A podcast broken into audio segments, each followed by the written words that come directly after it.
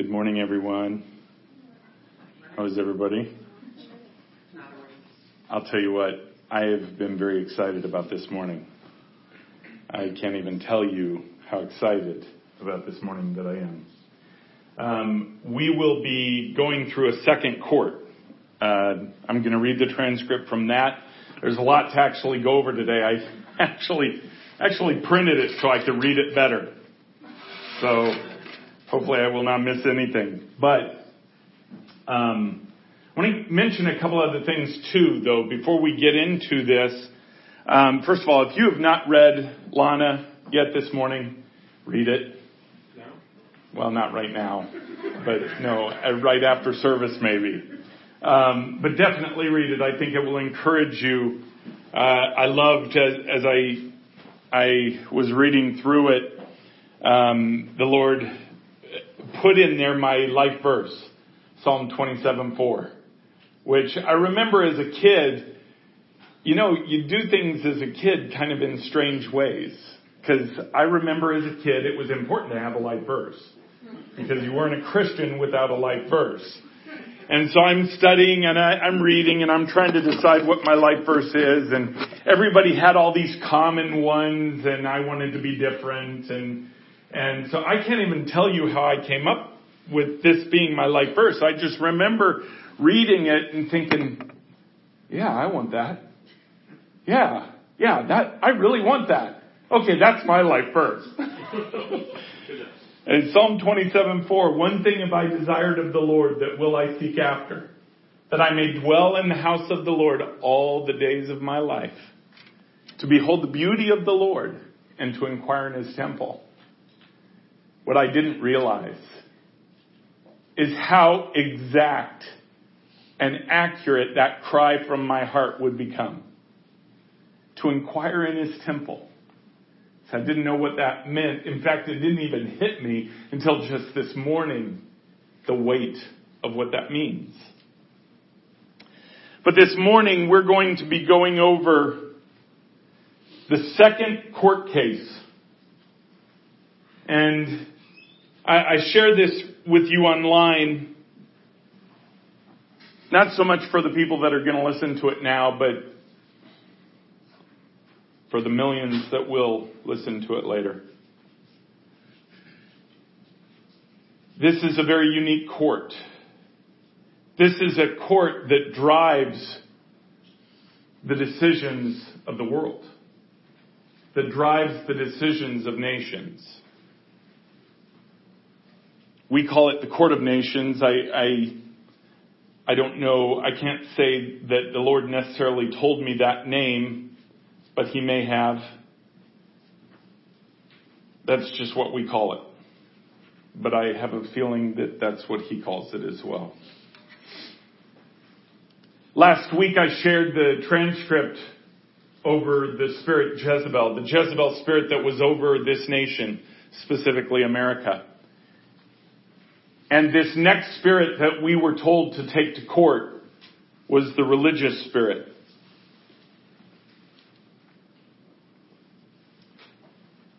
And I am going to, I, am just going to get into the transcript. And then we'll go from there. But Father, I pray, Lord, that you guide my words, that even as I am reading from this transcript, Father, that you have your will. It is not my desire to have mine. It is my desire and my proclamation and my declaration to do your will. Father, we love you. We love you because you first loved us. We give you our yes, Father, just as what Lana said, like a bunch of chickens running around saying yes, yes, yes, yes, yes but it's time to soar as eagles. So, Father, take our yes and do with it what you want. We love you in Jesus' name. Amen. Again, as I said, this is a very unique court. We've been in there three times specifically. The first time was a coronation of sorts. It was Zechariah chapter 3. It was a cleansing of the bride. It was a cleansing of ignition. The second one was last, the week before Thursday, when we were told to take the religious spirit over America to the court. Then this past Thursday was the religious spirit. Wait, did I say that? No, before it was Jezebel spirit. My bad. Here I'm reading.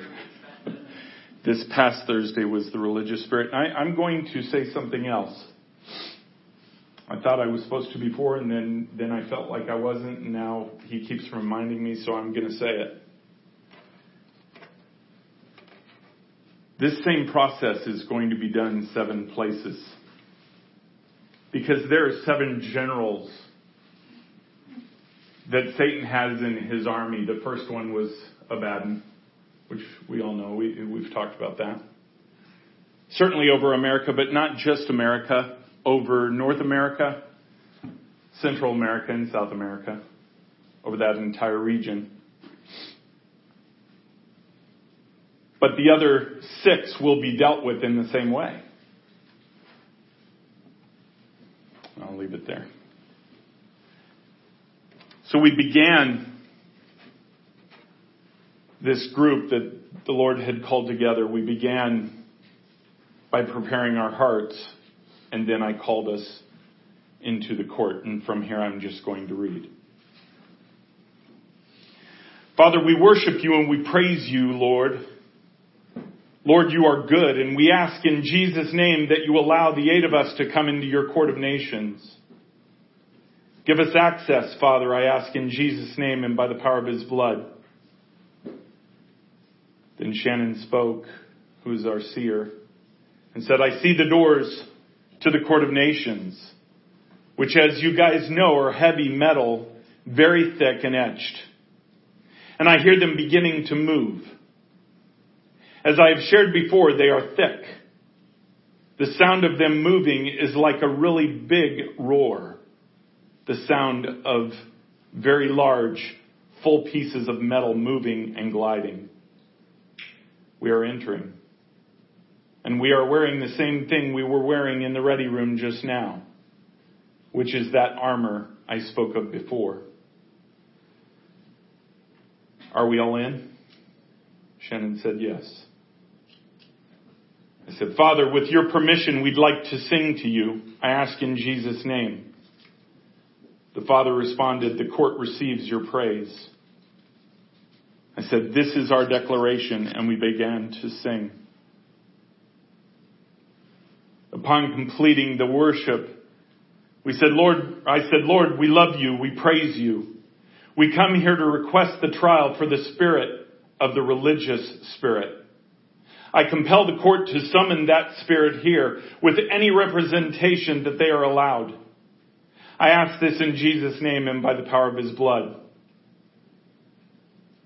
The father said, state for the record on behalf of what nation you have come. I said, I have come on behalf of the United States of America and specifically that region that was controlled by Abaddon as his authority has been turned over to me. So I come for that land and for this country, the United States. I state this in Jesus' name. The Father said, be compelled before this court, come and stand trial. Shannon said, I feel and I hear and see winds, roaring winds gathering and entering the court. They are taking on the form of a dragon, but it's not fully dragon. It's dragon with lion-like features, very large. I said, is Satan with him or other representation? She said, I see a man in a suit. It is the represent, I said, is it the representative or another one? She said, it is not clear to me who he is.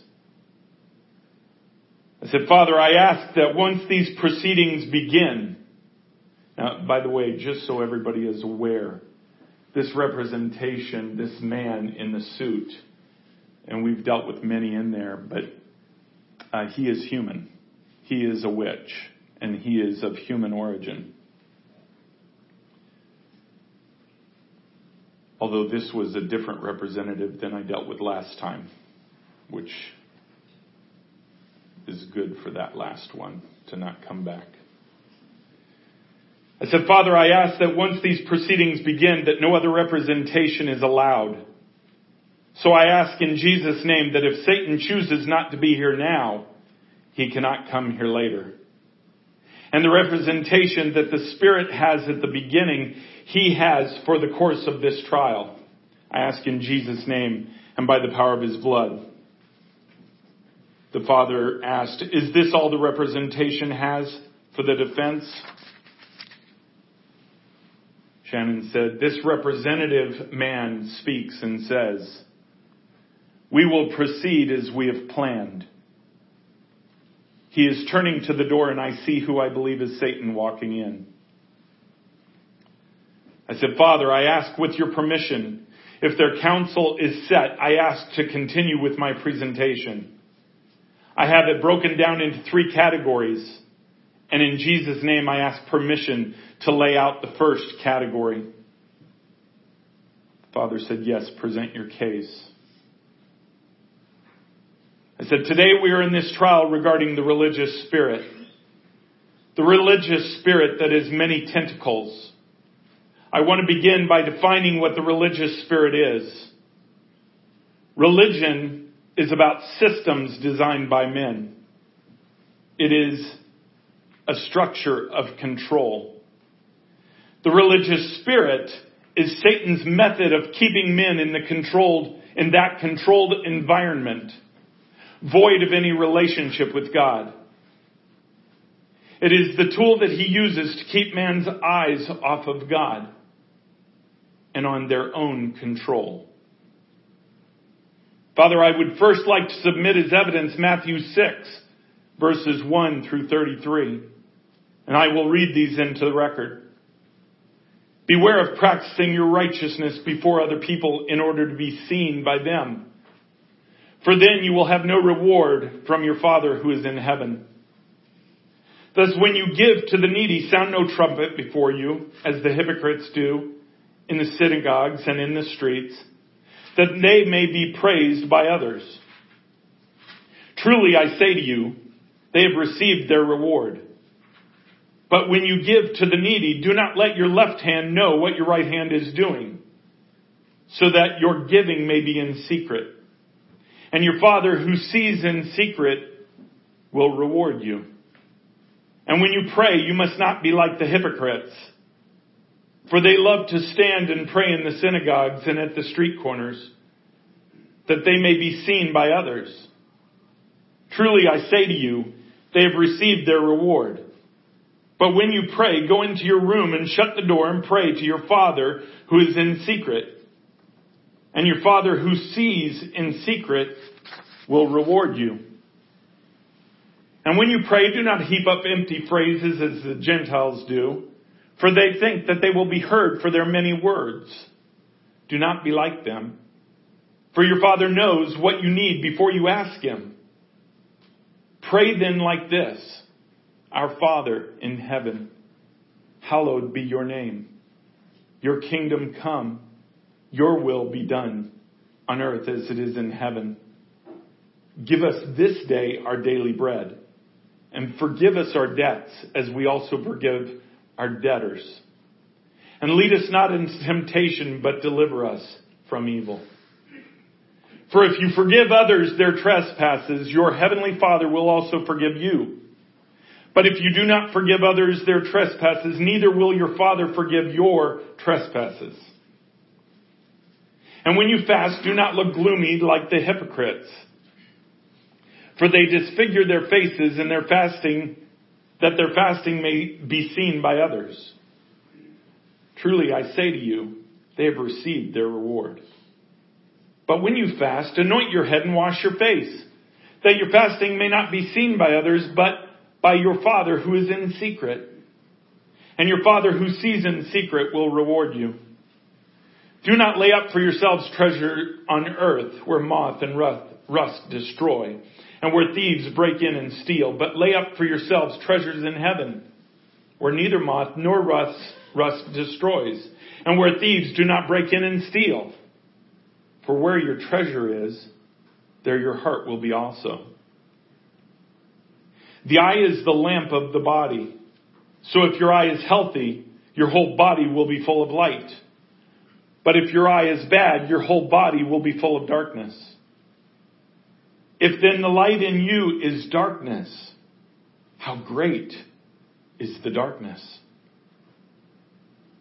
No one can serve two masters, for either he will hate the one and love the other, or he will be devoted to the one and despise the other. You cannot serve God and money. Therefore I tell you, do not be anxious about your life, what you will eat or what you will drink, nor about your body, what you will put on. Is not life more than food, and the body more than clothing? Look at the birds of the air. They neither sow nor reap nor gather into barns, and yet your heavenly Father feeds them. Are you not of more value than they? And which of you by being anxious can add a single hour to his span of life. And why are you anxious about clothing? Consider the lilies of the field, how they grow. They neither toil nor spin. Yet I tell you, even Solomon in all his glory was not arrayed like one of these. But if God so clothes the grass of the field, which today is alive and tomorrow is thrown into the oven, Will he not much more clothe you? Oh, you have little faith. Therefore do not be anxious of, do not be anxious saying, what shall we eat or what shall we drink or what shall we wear? For the Gentiles seek after all these things and your heavenly Father knows that you need them. But seek first the kingdom of God and his righteousness and all these things will be added to you. Father, we submit this as evidence because this is the very verse that you founded ignition upon. It is the verse that precipitated relationship, which is the opposite of control. And control is the predominant factor in the religious spirit. Father, I also submit Matthew 23 verses 1 through I think it's 36, as evidence of your hatred for this spirit. Then Jesus said to the crowds and to his disciples, the scribes and the Pharisees sit on Moses' seat. So do and observe whatever they tell you, but do not the works they do. For they preach, but do not practice.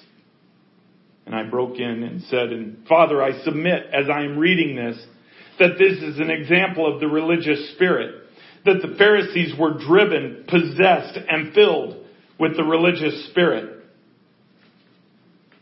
I continued with the Word of God.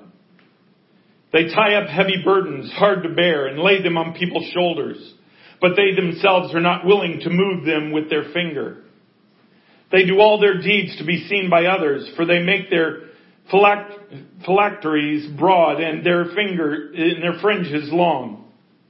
And they loved the place of honor at feasts and the best seats in the synagogues and greetings in the marketplaces and being called rabbi by others. But you are not to be called rabbi, for you have one teacher and you are all brothers. And I broke in again and said, and Father, I submit right there that this is what you have called ignition to. You separated us out from other churches. Even when we sought out the connection and the association with those churches, you did not allow it. Because you said that you would teach us and that your word would teach us. So again, you singled out in relationship opposite of what the religious spirit is.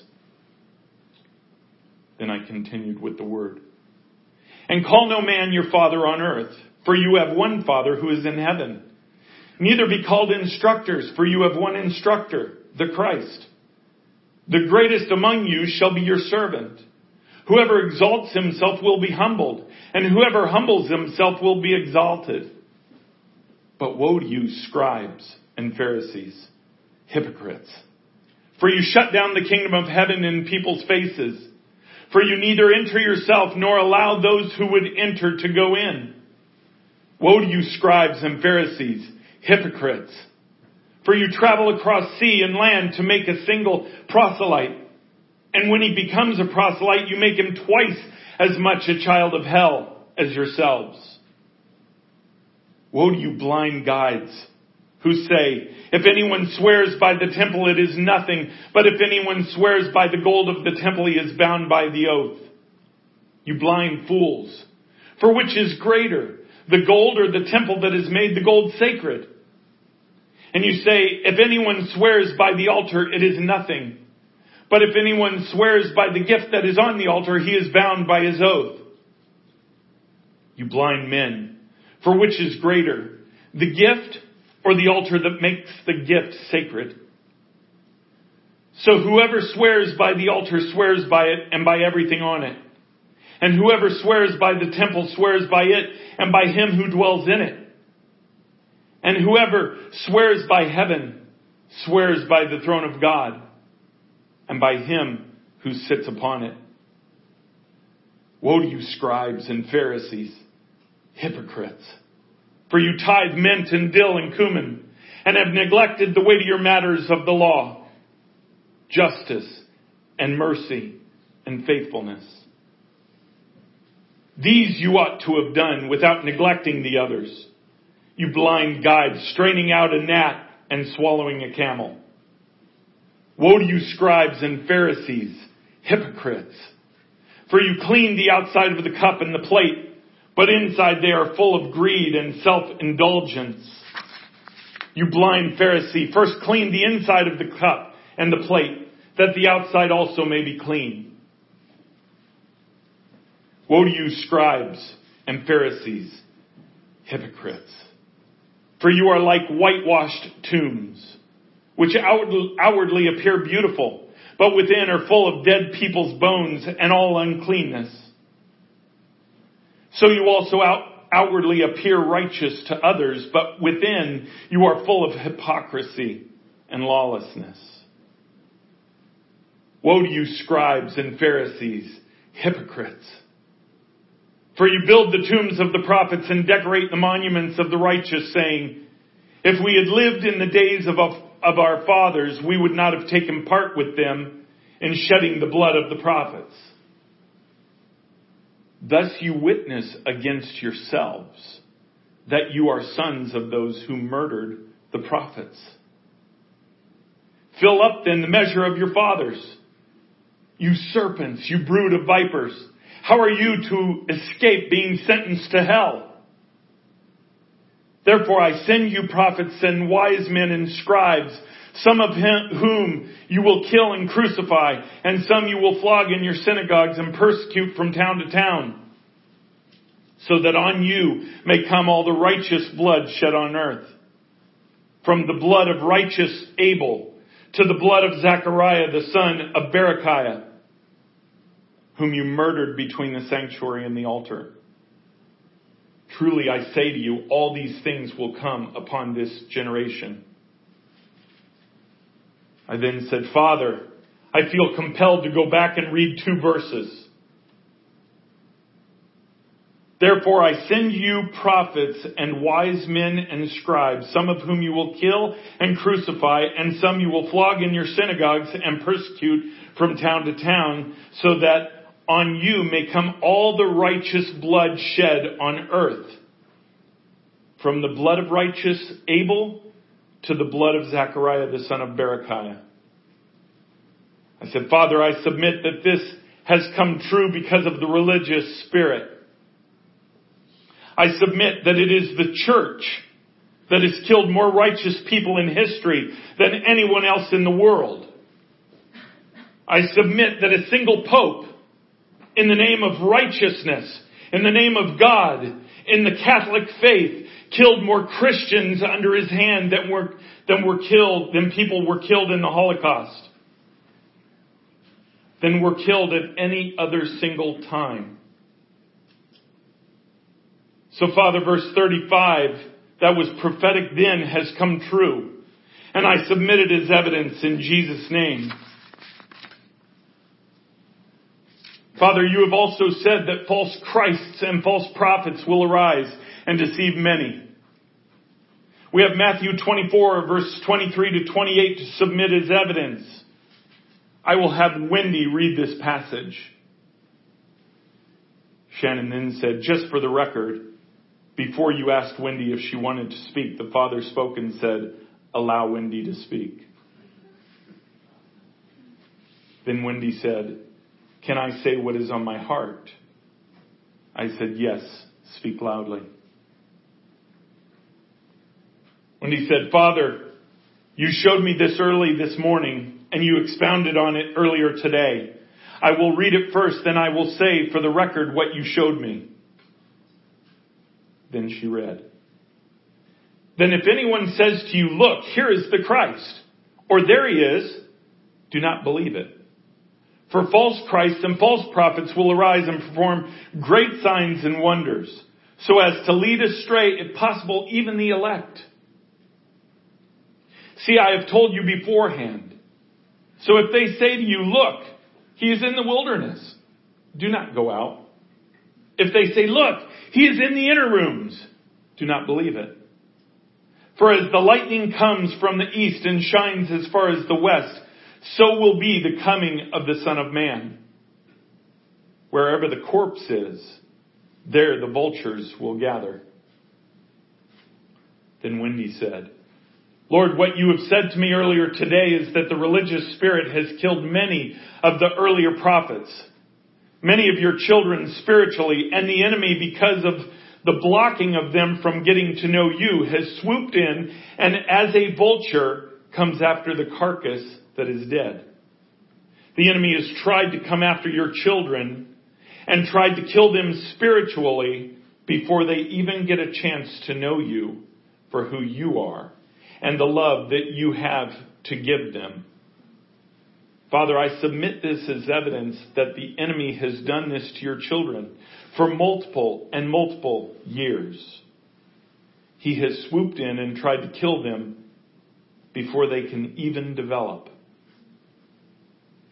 Then I said, Father, what this religious spirit did in the times of old, before your son came and became a man, carries on. What Wendy read, that was prophetic as she stated and submitted as evidence has become truth. Has been proven out over and over again. Where these false Christs step up and they deceive the world. Father, I also submit Mark chapter 18 verse 15 that tells us to, quote, beware of the leaven of the Pharisees, end quote, which is the religious spirit and quote, beware of the leaven of Herod, end quote. Father, I submit that this is another portion of the religious spirit. Some might call it the political spirit, but it is the religious spirit permeating political things. You told us in your word to beware of the leaven of the Pharisees and the leaven of Herod. Father, this religious spirit uses the law incorrectly. It uses the law to kill. I submit for evidence 2 Corinthians chapter 3 verses 4, 5, and 6, which says, such is the confidence that we have through Christ toward God. Not that we are sufficient in ourselves to claim anything is coming from us, but our sufficiency is from God who has made us sufficient to be ministers of a new covenant.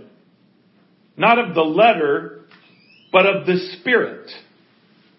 For the letter kills, but the Spirit gives life. Father, I submit that your law is perfect. It was perfect. It will always be perfect. But when applied to imperfect man, it destroys. It kills it will never be able to lift up. That is why you sent your son with his willingness to become a man. to live a sinless life on this earth, to give his life on the cross for our sin, to spend three days setting captives free and then rising from the dead, then sitting at your right hand, even in this court. It was because the law kills that you offer this new covenant, but the religious spirit uses the old covenant. And I'm talking about the spirit that stands in this courtroom uses your perfect law to bring destruction upon your children and upon those who don't know you. Jesus' plan for us was to be led and filled by the Holy Spirit who gives life. Father, I give an example of the difference between the law that brings death and the Spirit that brings life. For Father, when the law was given and Moses came down off of the mountain and he saw the children of Israel with the golden calf, that then led to 3,000 of them dying because they were under the law. In contrast, I submit that in Acts chapter 2, when you fell on the disciples in the upper room and they came out and Peter spoke and shared life and you filled his mouth with your words and the Holy Spirit spoke life, 3,000, the same number, were saved. They were made whole. They were not destroyed. This is the new covenant that you offer. The difference between the religious spirit who uses the product of death and your Holy Spirit who facilitates relationship with you, the differences are clear and stark. It is therefore concluded that the religious spirit is a spirit used and controlled by Satan to manipulate mankind into believing in their own efforts to draw close to God. Father, this is not just in your bride, although it permeates your bride. But this also permeates this land. It permeates those who do not even believe in a God. Or in God. I submit the religious spirit has as much hold on them as any other because it is not a religion of the God who is God. For to some, the earth is their God. The trees are their God. The atmosphere is their God. To some, they are their own God. I submit this is the religious spirit and that spirit's effect on this country. That is the conclusion of the submission of the first, of this first part. I submit all that in Jesus' name and by the power of his blood. Then the father said, Does the defense have any evidence to present? Then Shannon said, The man stepped forward, and I will repeat as he speaks. Yes, I am Stephen, and I am here to represent the defense. I will present my case in defense of what you have said you say that God's children are as a carcass picked over by vultures, and we are the vultures. But does your word, but does not your word say that the righteous should stumble but never fall? How can we be held responsible when according to your word they should never fall? Do they not have the power? Do they not have the authority? You bring before the story of the 3,000 when Peter spoke. What about, but what about Acts 5 when Ananias and Sapphira were struck dead? Do we not have the right to destroy those who are dishonest before you? Is that what you are saying? That these righteous leaders are dishonest before you? They were struck dead then, after Christ. Why not now? The defense rests its case. I said, Father, if I may? Father said, Yes. I said, You pull together three things that need to be separate. First, let's separate those who do not know the Lord. You have an influence over this country which permeates those who do not invite it in. It permeates those who do not know the Lord as well as those who do. The influence is there because it has authority in this country. I am not here to argue individual authority, for this is not the place for that. I am here to argue a governmental influence. Secondly, when it comes to a Christian, and Stephen, you would not understand this. And then I said, Father, forgive me for speaking to him directly. But when a person is saved, it actually needs to be broken down into a couple categories. The initial salvation is really what is called justification. Someone is justified of their sin because Jesus' blood has covered their lives and has purchased their eternal life. The next part that needs to be separated out is relationship. For the relationship is built in getting to know who God is. The intimacy of spending time with Him, of knowing His Word, but knowing the power and fluidity of the Holy Spirit through their lives. This is how relationship grows. It cannot be done without the Holy Spirit. Therefore, it cannot be done by simply knowing the law. And Father, I submit because of your grace and mercy that we even live another moment in this life. You said it was your desire that none should perish, but all should have everlasting life. So in the grace that you give in breathing another moment or living another day holds no bearing on the influence of the religious spirit.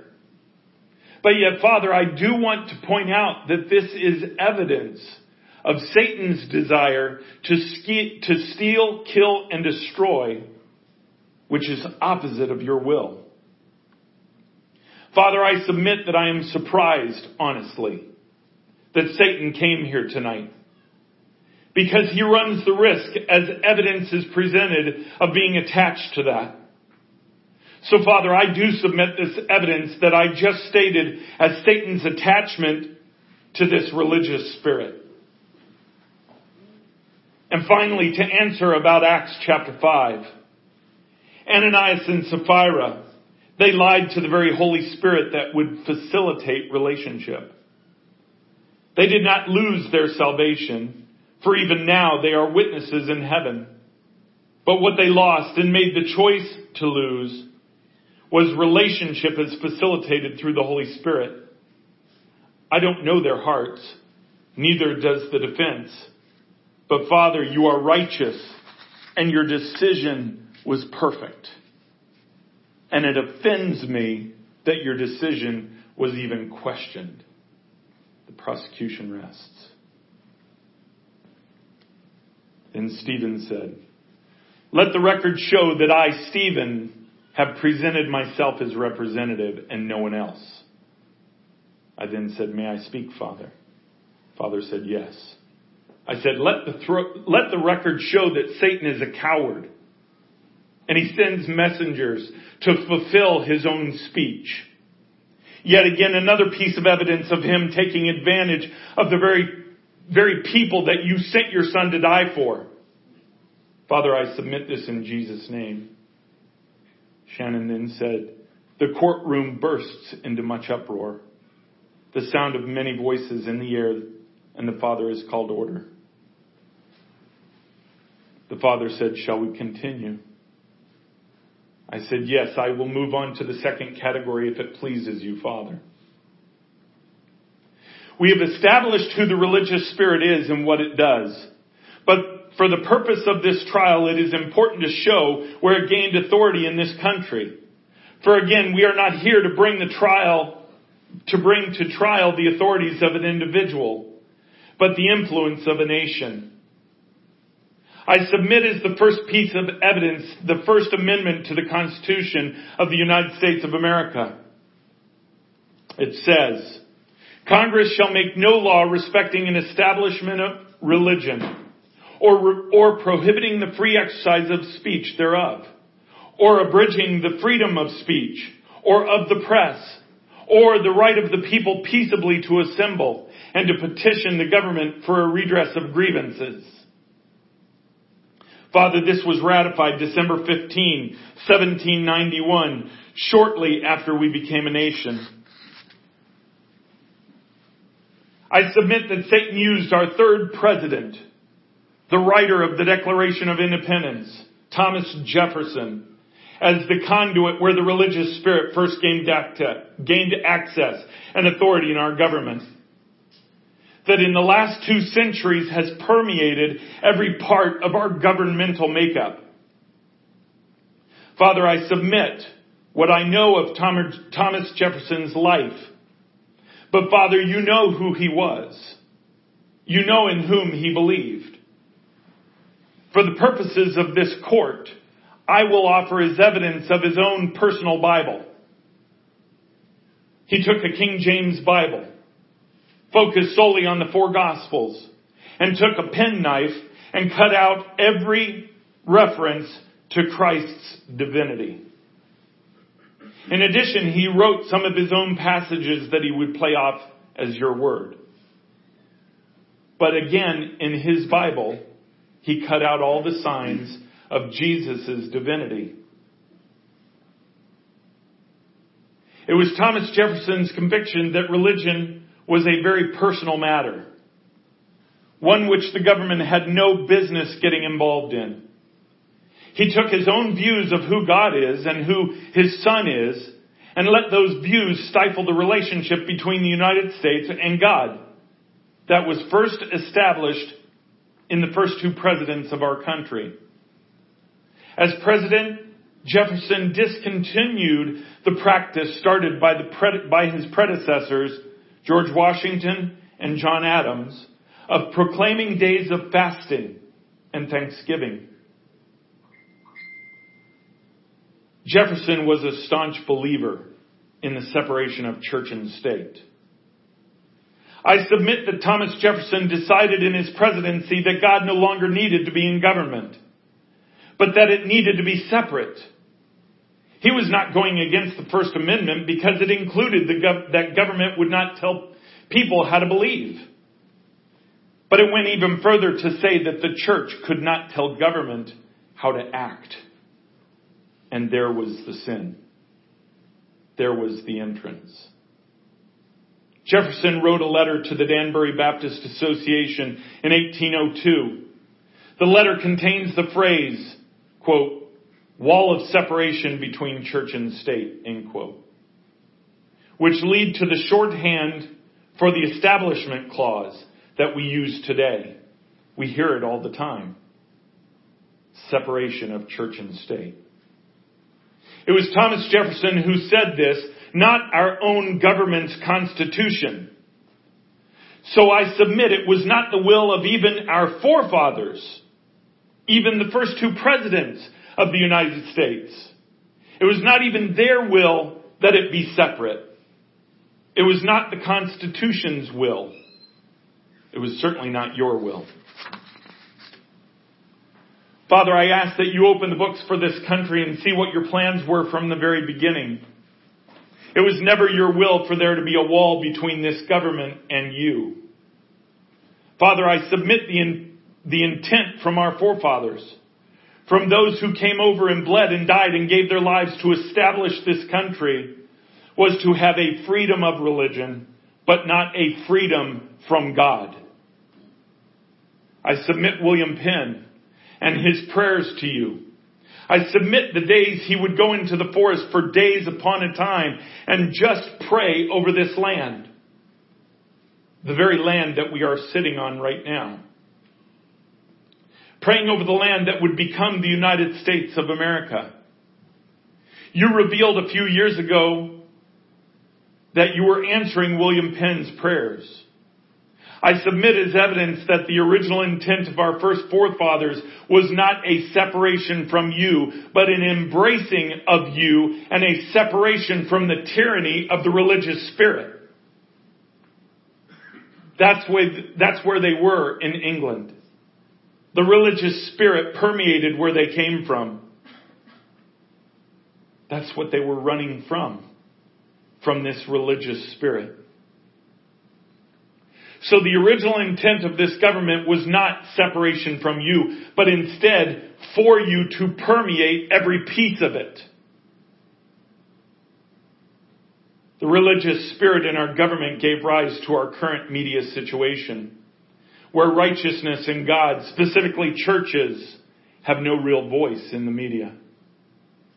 The religious spirit made God and government separate, which allowed other spirits full control of the media that was constitutionally given free speech.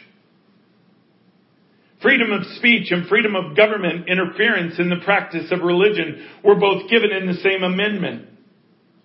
And I submit as evidence right now the state of our government, the state of our media, where churches and pastors and ministry leaders feel that they cannot raise their voices. Pastors are afraid to speak truth from the pulpit against this country that has taken advantage due to the religious spirit that has stifled their voices. Father, this isn't right. It was never your intention. It was never even the intention of the forefathers of this country. But yet we have a media today, the most powerful way of influence, film and sound. And that media controls that narrative. The media is controlled by the religious spirit. Therefore, the religious spirit controls the narrative. Father, we have seen it play out in our government so heavily where in the media, out in front of everybody, is the evidence of crimes in high levels of our government. Hillary Clinton, Barack Obama, Bill Clinton, Brennan, Clapper, Comey, many others. Father, the evidence is out there for everyone to see. I submit it's because of the religious spirit that there is nothing being done about it. Because a veil is being placed over the eyes of people through this religious spirit. Father, the religious spirit is all about control and manipulation. This is exactly what is at work in our government right now. I submit that the religious spirit has opened doors of access in governmental leadership to many other spirits that have silenced the voices of your children. Father, I ask forgiveness on behalf of this government, on behalf of the United States of America, on behalf of your children that are subject to it. I ask forgiveness for the doors that were opened by Thomas Jefferson and subsequently others that have taken your word out of our government, that have taken the very idea of relationship with you and made it taboo. Father, that is what has brought about the gods of gay marriage, the gods of transgender, the gods of abortion. I submit it is the religious spirit that kills as we have established and you have established in your word. It's the religious spirit that kills even the people that don't know they are being killed.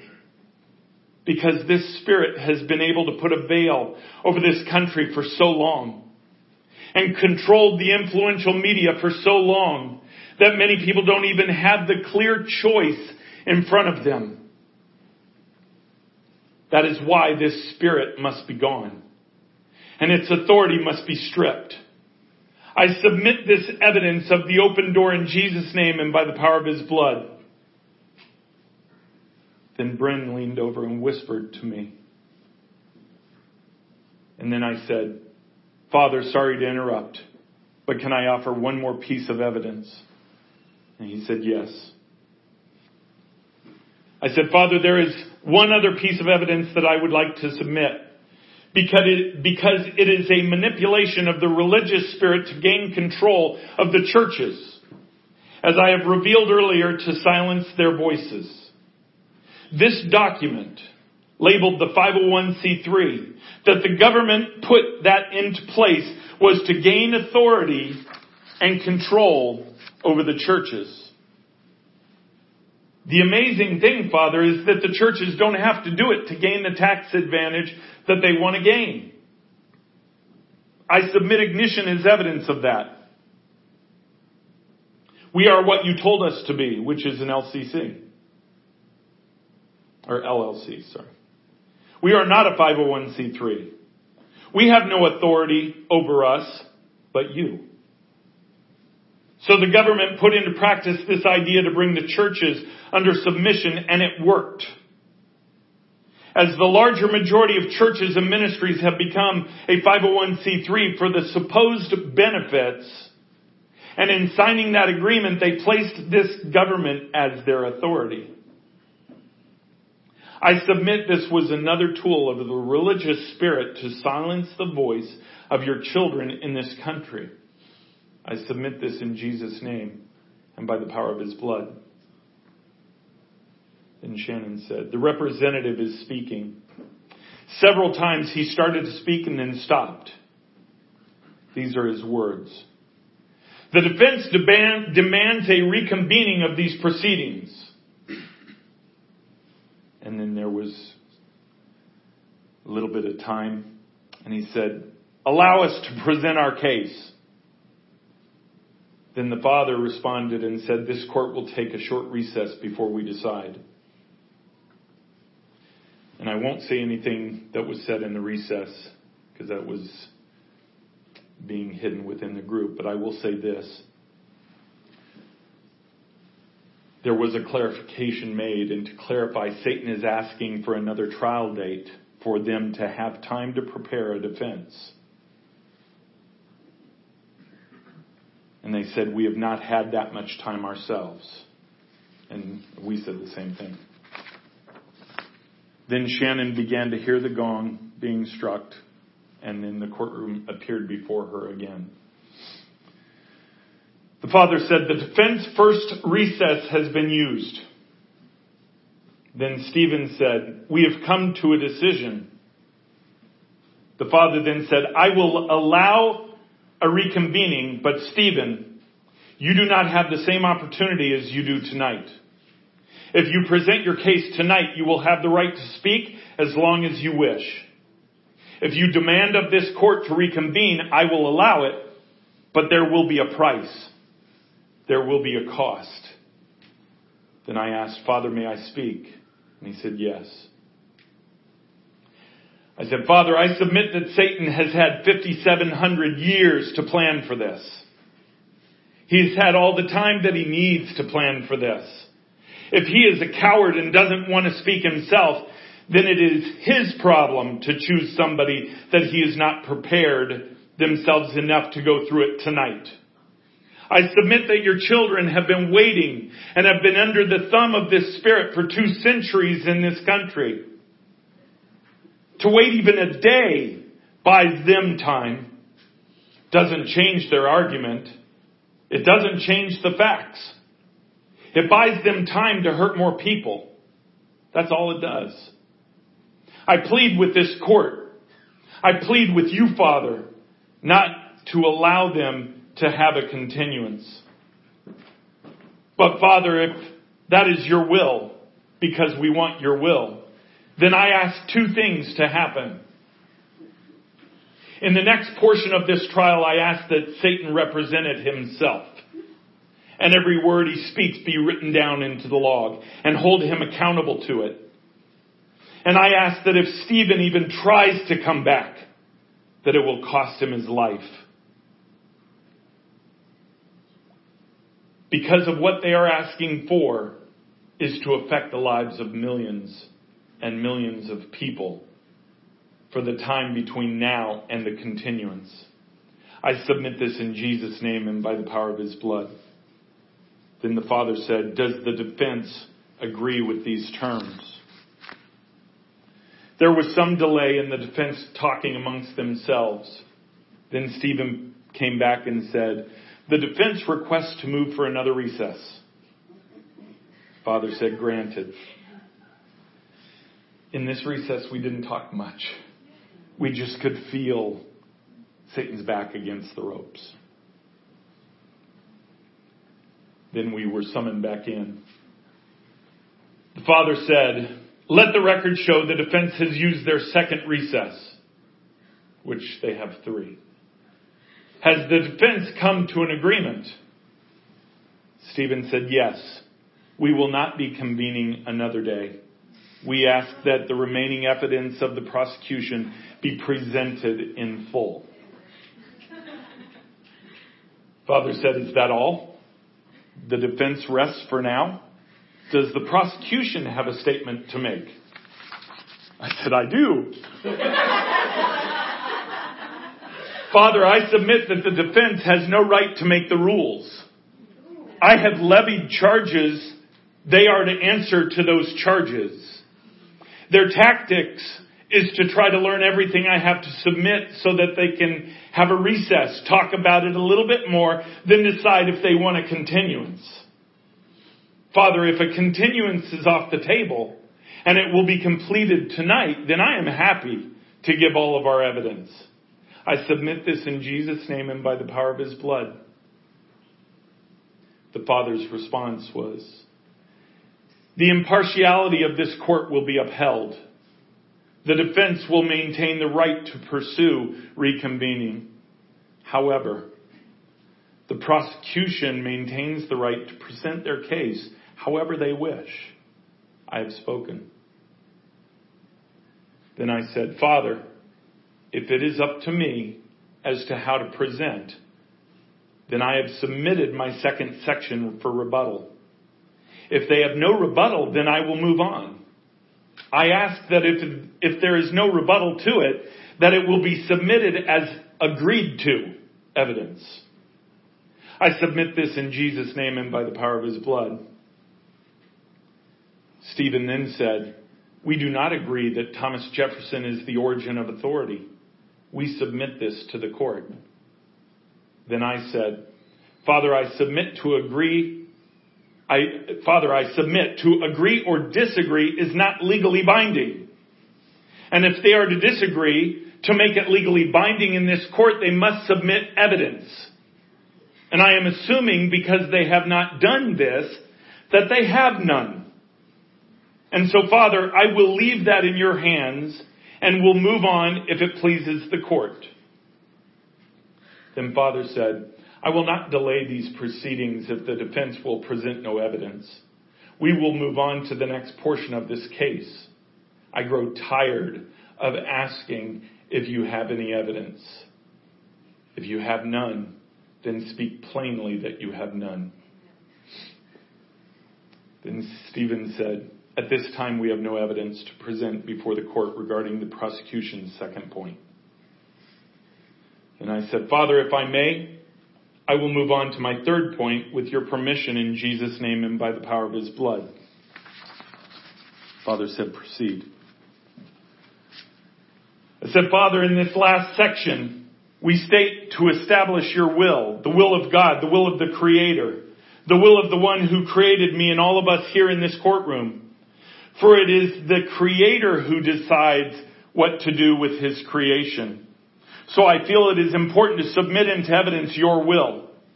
And you have spoken of this godlessness, this religious spirit would come in the last days.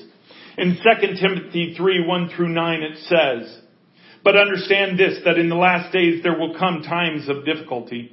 For people will be lovers of self, lovers of money, proud, arrogant, abusive, disobedient to their parents, ungrateful, unholy, heartless, unappeasable, slanderous, without self-control, brutal, not loving good, treacherous, reckless, swollen with conceit lovers of pre- pleasure rather than lovers of God, having the appearance of godliness, but denying its power. Avoid such people. For among them are those who creep into households and capture weak women, burdened with sin and led astray by various passions, always learning and never able to arrive at a knowledge of the truth. Just as Jannes and Jambres opposed Moses, so these men also oppose the truth. Men corrupted in mind and disqualified regarding the faith. But they will not get very far, for their folly will be plain to all, as was that of those two men. Then I said, Father, it was Jannes and Jambres who tried to reproduce the miracles opposite of Moses. They were magicians they were the religious spirit. And you said in the last days it would have an appearance of godlessness, of godliness, appearance of piety. I submit so many politicians in our government that I could offer up as examples of this, where they put out this aura that they are pious, righteous, and right. This appearance of godliness, but they deny the power of God. Father, I also miss, submit in verse 7, quote, always learning and never able to arrive at the knowledge of the truth, end quote. Father, this is, this circular motion is a characteristic of the religious spirit. It keeps you learning, learning, learning, spinning, spinning, spinning, yet never arriving at the truth because the very truth is burst out of the power that you have, and they say there is no power. Father, I submit, if they say there is no power, then why are they submitting to this court? It is because they know there is power. The religious spirit knows your power. So does Stephen. So does Satan. But the one, but ones who are influenced by this religious spirit are lied to and deceived. Just as Eve was deceived to take the fruit. It was her hunger of knowledge and Adam's hunger of knowledge that drove them to the very sin that handed the deed of this earth over to Satan. The very sin that cost you your son. Father, I submit that all, this all started with the religious spirit. I also submit as your will that you have promised that Jesus will judge the world. Acts 17, 30 and 31 talks about the judgment in the world and that that is your will. That Jesus will come and judge the world. Father, I will have Wendy read this into the record. Then the father said, let the court receive this witness, this record. Then Wendy read, the times of ignorance got overlooked, but now he commands all people everywhere to repent because he has fixed a day on which he will judge the world in righteousness by a man whom he has appointed. And of this he has given assurance to all by raising him from the dead. And let the record show that this is talking about Jesus Christ and the one who came and was raised from the dead. Then I spoke. I would also like to submit that your will is that Jesus will come in power but you will first ready your bride in the same way. I submit Revelation chapter 19 verses 11 to 16 as evidence of your will. Then I saw heaven opened and behold a white horse. The one sitting on it is called faithful and true. And in righteousness he judges and makes war. His eyes are like a flame of fire and on his head are many diadems. And he has a name written on written that no one knows but himself. He is clothed in a robe dipped in blood, and the name by which he is called is the Word of God. And the armies of heaven, arrayed in fine linen, white and pure, were following him on white horses. From his mouth comes a sharp sword with which to strike down the nations. And he will rule them with a rod of iron. He will tw- tread the winepress of the fury of the wrath of God the Almighty. On his robe and on his thigh he has a name written, King of Kings and Lord of Lords. I submit this is your will and Jesus will come and he will rule with an iron fist all the nations. This he will do in the millennium. This he will do as a fulfillment of his promises to Israel being his children. But Father, when Israel rejected him as Savior and as Messiah, there was a new course put into place. One kept hidden in the Old Testament, as Paul explained to us, but was made clear when Jesus came, died, resurrected, and was rejected by his people. That plan was your bride. to ready your bride. Father, I submit the book of Zechariah as a revolving prophecy of what you will do with your bride first, and then what you will do with the children of Israel. This is your will as you have stated it in your word. This readying that you will do in the bride will come through faith. I submit Hebrews 11, 32 to 35. And what more shall I say? For time would fail me to tell of Gideon, Barak, Samson, Jephthah, of David and Samuel and the prophets, who through faith conquered kingdoms, enforced justice, obtained promises, stopped the mouths of lions, quenched the power of fire, escaped the edge of the sword, were made strong out of weakness, became mighty in war, put foreign armies to flight. Women received back their dead by resurrection. Some were tortured, refusing to accept release so that they might rise again to a better life. Father, this was all perpetuated by faith, the very thing that you said in Hebrews 11:6 that pleases you. So I submit that it is your will to ready your bride. It is your will, Father, to bind, cast, strip of all authority, this spirit and all other spirits that go against your will. I further submit Philippians chapter 3, 8 through 11. Indeed, I count everything as loss because of the surpassing worth of knowing Christ Jesus my Lord. For his sake I have suffered the loss of all things and count them as rubbish in order that I might gain Christ and be found in him, not having a righteousness of my own that comes from the law, but that which comes through faith in Christ.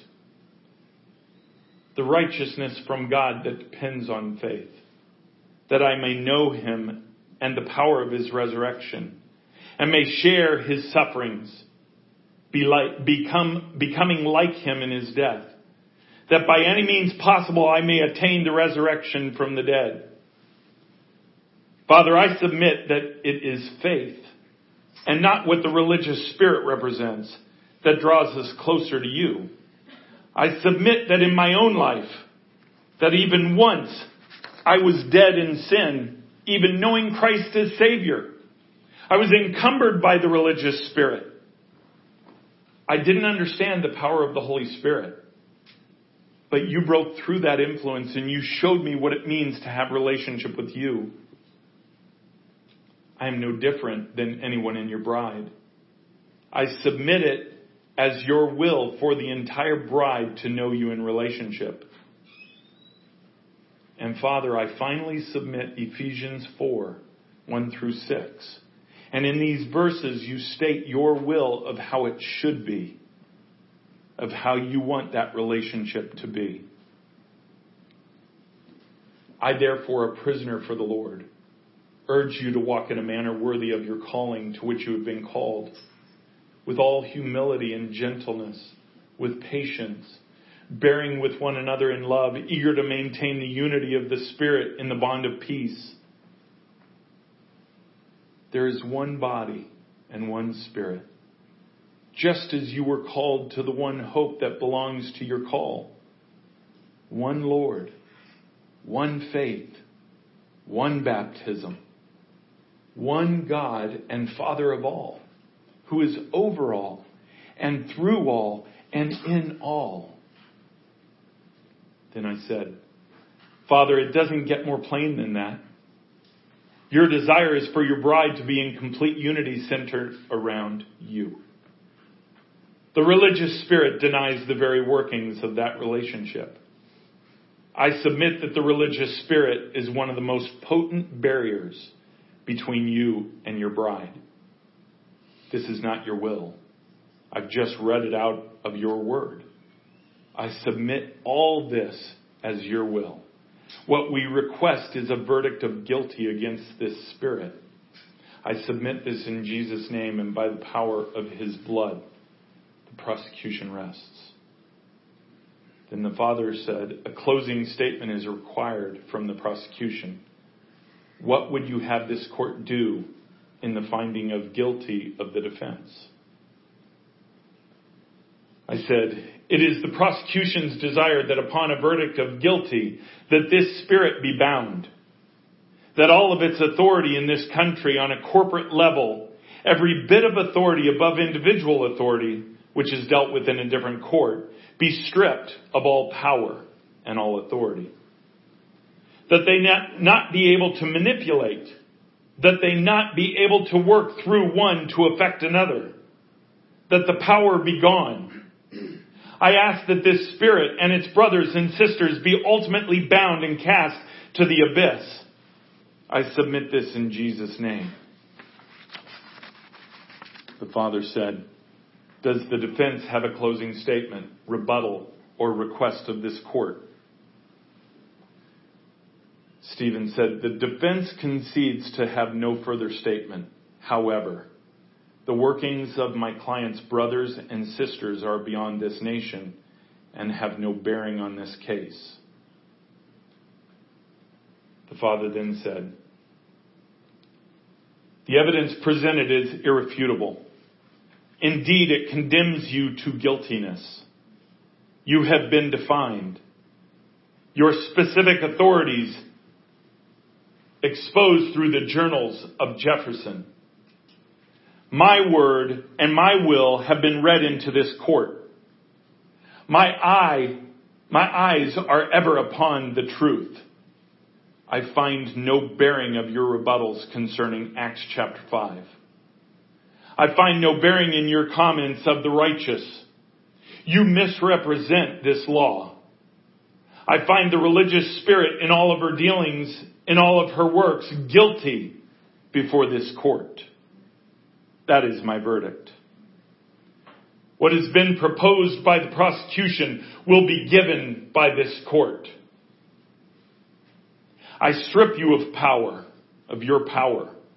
I cast you far from this nation and from the influence of this nation on a high level. You are not cast to the abyss because of your dealings on an individual level but the workings that you have on a national level are disbanded, effective immediately. Remo- remove yourself from the government. Remove yourself from the influences of the media. Remove yourself from the education systems. Remove yourself from within the churches within this nation. I muzzle you. Let her be bound. Let every national influence be bound. Then Jesus stood and he took the stand to speak. Jesus said, Let it be prophesied before the courts, Father, that the one whose lineage is tied to the specific religious spirit will come to cast. Let it be declared before your court, Father. Was right after that the gavel went down. Then I asked, Father, I ask if you allow me to submit a clarification in Jesus' name. When it was declared nationally, I asked that this also include, or I asked that this also include the states. Because the states were influenced by the national movement of the Spirit. So in reference to the government, our request is any government any governmental influence in America from the national level to the local level. Because all of those are lording over people. And so I ask that the authorities and influence be stripped from any level of government in America. In Jesus' name and by the power of his blood.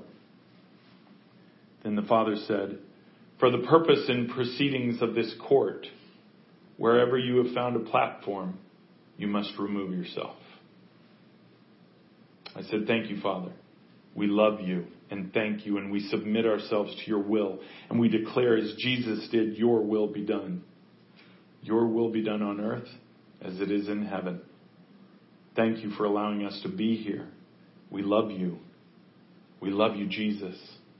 We love you, Holy Spirit. In Jesus' name, amen. That was the court case, and I know we're running a little late here, but I, I, the Lord wants me to share these other things real quick.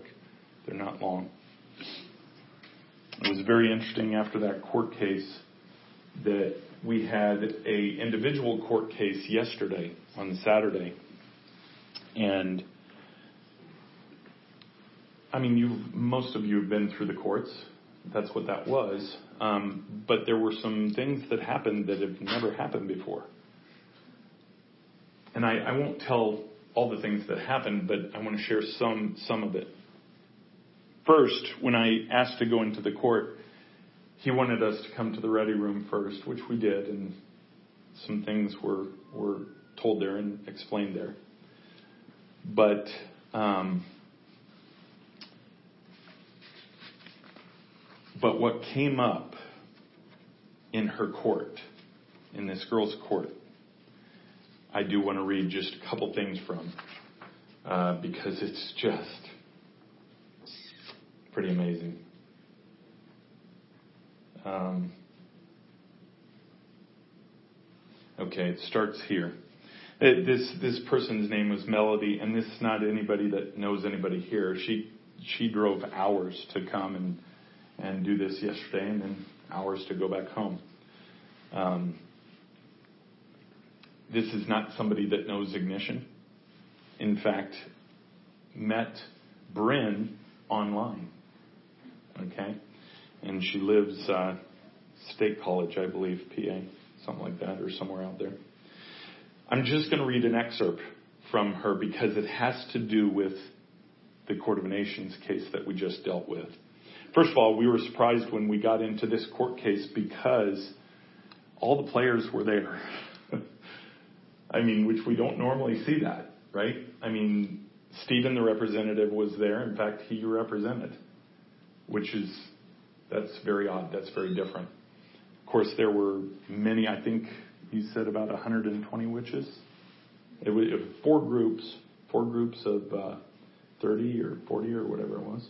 It was over 100 Okay. Um, and that's why Stephen was there. Abaddon was there the lizard man was there, which we still don't know his name. Tired of calling him that. And then I can't remember was Satan there. He was there, but he wasn't. He he wasn't um, within reach, which makes sense. But there was a point that came up in this in this trial that I want to read you. Stephen said before the court, he said, on record, we have authority to be active in Melody's life. An agreement was made from her ancestors, agreement involving land, the purchase and exchange, a partnership with the founder of this nation. Then, and, and this isn't word for word as, as much except for what uh, the, the enemy says and what, what the, um, uh, the father says.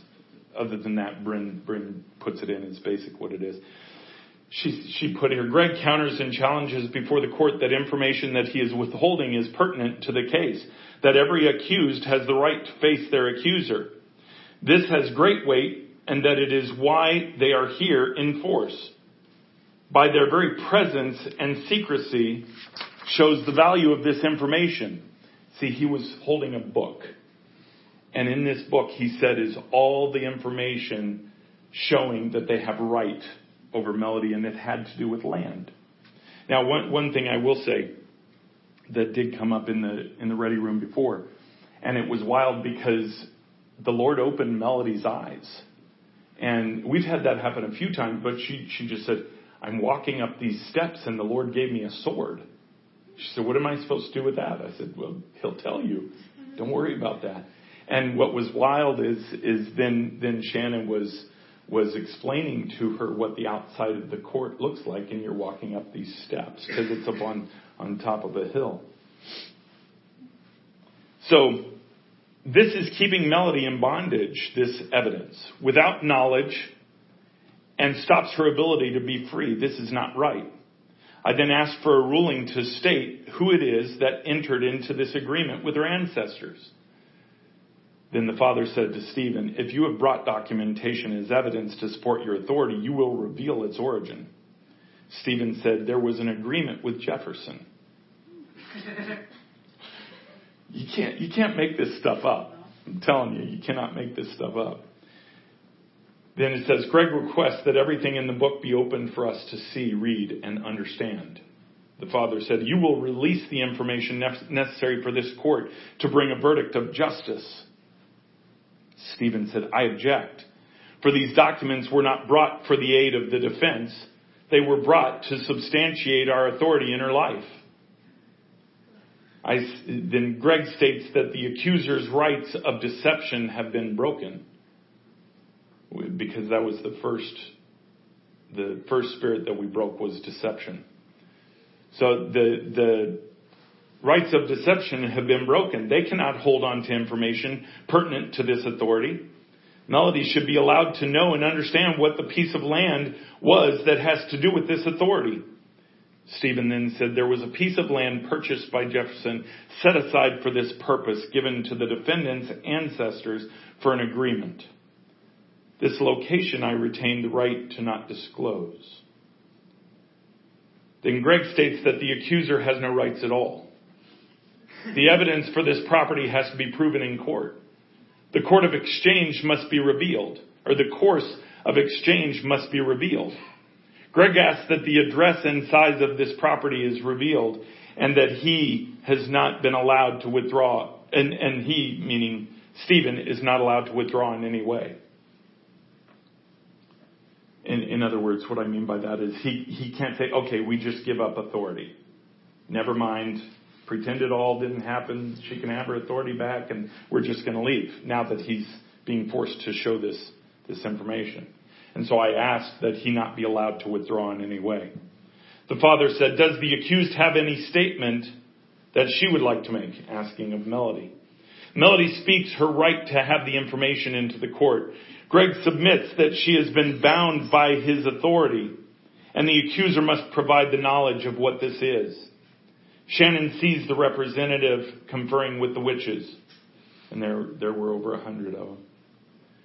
If you require a recess, then take one. This is the Father speaking. If you require a recess, then take one. Otherwise, there will be no conferring in my court. Produce the evidence. Substantiate your claims or relinquish your authority. The representative then asks for a recess. Before they go to recess, I asked that they not be allowed to harm themselves before any of the required information is given. They are not allowed to give up their right of authority even through their death because of their choices to stay in this courtroom. And what I have to explain to you at the very beginning, I gave them an option. I, I said, you can leave now, but if you stay, your life will be required of you today. You will not leave this courtroom alive. Now, I really thought that later I would, I would get a chance to share the gospel with them before, but we'll go on. The father said, The relinquishing of rights will be maintained. We will move to recess. Then, once the recess was over, the father said, Shall we resume, resume proceedings? I said, Yes, father. Father says, Has the representative come to a decision? Representative Stephen says, Yes, we will not be relinquishing our authority. Father said, Then produce your evidence. And he took some time and didn't want to do it and hemmed and hawed, and so I released Michael to help him. Greg asked that if he does not release the information, that the entire book be confiscated in Jesus' name. Then Stephen said, I will not be coerced into full disclosure of this book. I will reveal the authorities of this land exchange. There is a land not far from Pennsylvania where a graveyard rests, where a church sits upon. It is this land that has brought this authority. To this day, it is our territory. The land no longer belongs to your family, meaning Melodies. It will not be seized by this court. I rest my case. Then Greg submits that all he has given is a description, not evidence. His questions asked plainly to be answered by the defense. Is this parcel of land now separated by I 95? now 75 acres? Is this parcel where 300 years ago my 10th generation back grandfather helped to build the church that is on there? The representative said, This representation concedes these facts and verifies the defense's statement. I said, Let the record show that this land is on Welsh Tract Road. That is in Greg's lineage. Greg then asked about the authority of this land. He asked the court to compel the seal of this exchange. Was it money, blood, or was it taken? The representative said, Stephen said, it was much greater than that. It was a concession to every political movement, an agreement to partner in the expression of ideas presented by Jefferson. I said, How did Jefferson gain access to this land in order to give it away? Stephen said these lands were to be separated for the development of the area overseen by someone in relationship with Jefferson. He did not oversee it himself. I asked for clarity about the Welsh Tract and Welsh Tract Church because no history shows it ever being in the hands of Jefferson. I asked for revelation of how it came, how he came to own it. As to our knowledge, it was owned by William Penn before it belonged to the Welsh Tract Church. Stephen said, I would also argue that this is not pertinent to the case. Are we not here about the hold and authority over Melody's life? Then I submit that we are in pursuit of the truth. Human spirits have choice, while demonic spirits do not have choice to lie in court. He is not offering evidence, and history books do not contain this information. Then Stephen said, Then let me be struck down if these facts be not true.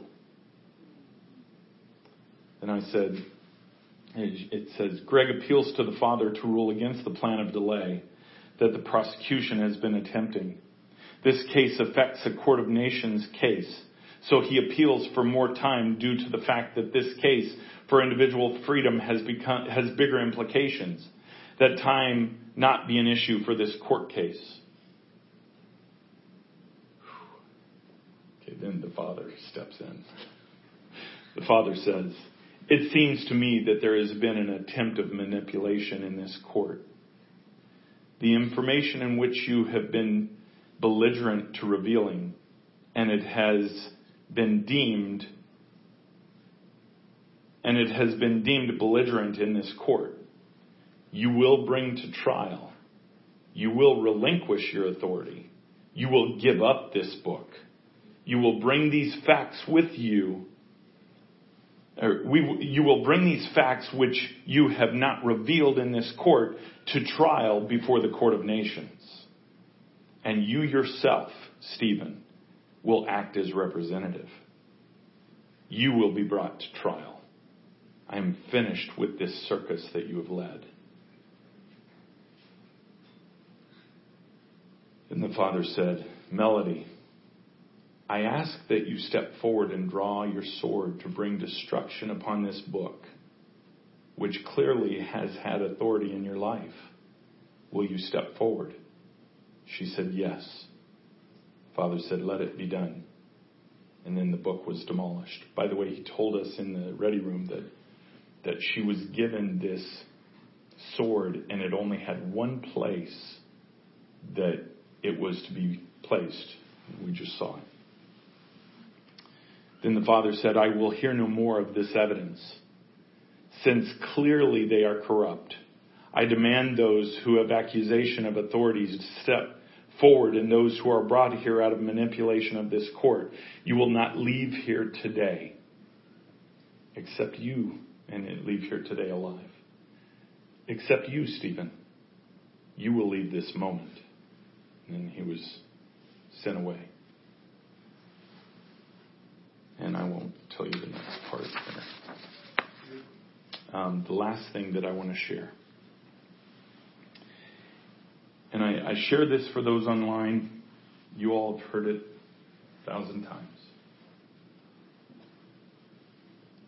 When you are waiting in faith for what God has, waiting in faith is a tough thing. It's tough, especially when the circumstances seem the opposite. You know, when he said we would literally get smaller before we get bigger, right? He knows our hearts. And he knows it's tough. He knows it's difficult, and yet he still expects the faith. He expects us to have faith. But the beautiful thing that he does is he gives us these moments to hang on to with everything that we have. We're in the ready room. I don't even remember when this was. If it was before or after, or if it was. I can't remember when this was. It was within this past week. But the Lord made a statement because I was talking to him about that very thing, about how difficult it is. Because I was talking about how coal was being hit now. And and I remember his his statement to that was because I'm like, you know, what what what's going on? What, and all he said was about coal, he said Satan is making a mistake. Those are heavy words, man. Those are heavy words. But then, after me sharing this to him, he made this statement, and I want to tell it to you because it'll encourage your heart. It'll go along with everything that you have heard prophetically outside of ignition about the suddenlies, about the. Even in Lana's post this morning, she talks about the tidal wave, right? That that comes and like when a tidal wave comes, it's not a little spritz on your face it hits and you're engulfed. But this is what he said. In the time of my friend Noah, I love that. In the time of my friend Noah, there was never a sign of rain. For days and days there was no sign, even though it was prophesied. And all those who hated me went on making merry doing what they love until the waters came. The waters are coming. The waters are coming.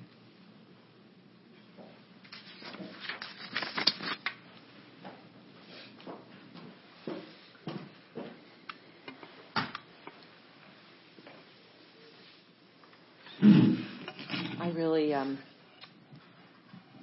I want to close this in prayer. Um, interestingly enough, the only thing that kept going through my mind was one of the blogs that Bryn wrote called Being Not Doing.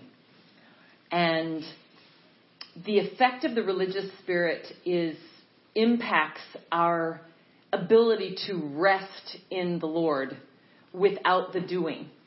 Now I know there's the flip side of the coin where people need to step up. That's a different matter. But if you you know, the Lord is searching for people that can just believe Him.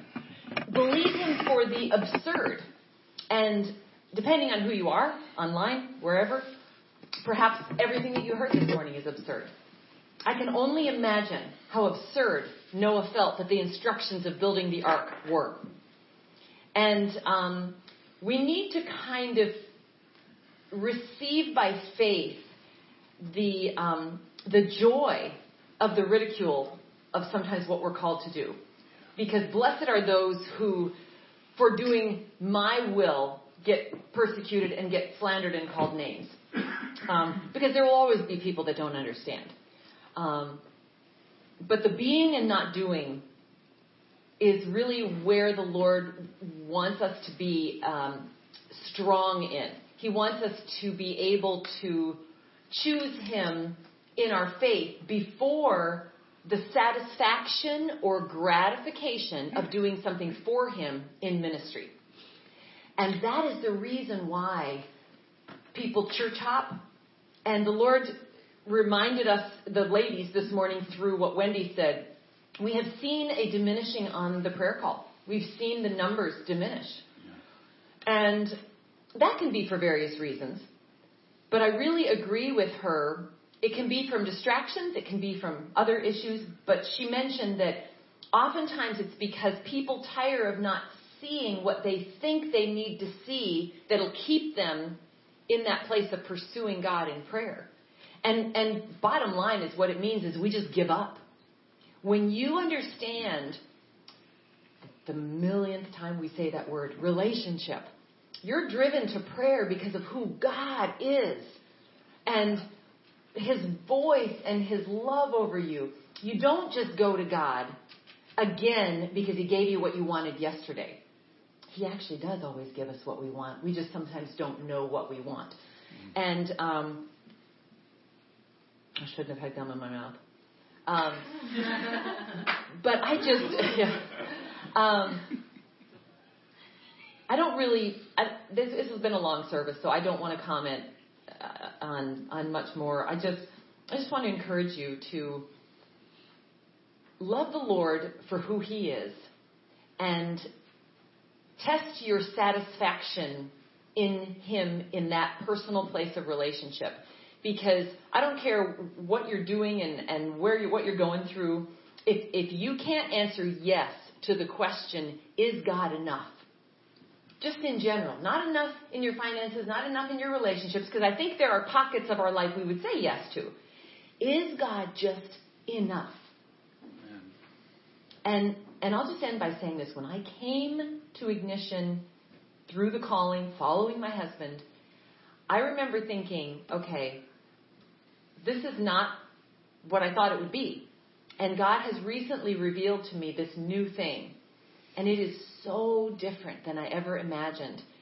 But um, you, what you don't perhaps understand now, these messages are records of what we're about to see unfold. And so it may seem incredible, fantastical, odd. Um, the scripture, I don't think anybody has an argument with. The case to be made is great, but whether that case to be made was in an actual court of heaven may be a point of, of dispute because of you know not believing in things in the spirit. I don't know, but um, but God will prove out that it's very very real, and um, so I'm. I'm just excited about what he's doing, and uh, I'm not finishing half of the thoughts in my head right now because there are too many, and we just need to close. But I'm going to pray, Father God, thank you, thank you, God, for who you are. Thank you for your love. Thank you, God, that when we believe you, as you told your disciples, blessed are those who believe, for they're going to see more of the things that they've never seen before because they've trusted. You've been able to trust them with what they already got from you. And Lord, we want to steward what you've shown us and believe it yes. with no doubt so that more revelation of who you are will be revealed. Not just more knowledge, not just to be puffed up with more wisdom and revelation of doctrine. That is important. But God, that I may know Him. For I know whom I've believed. God, I pray that you'd help us to just believe, to be in that place of peace, in the being with you not having to necessarily be doing something that will satisfy an itch of what ultimately is the religious spirit. God, you are an awesome, wonderful God. Yes. And if ever doing something for you means more than just being with you, we are off base. Yes. We don't want to be off base. Help us to believe.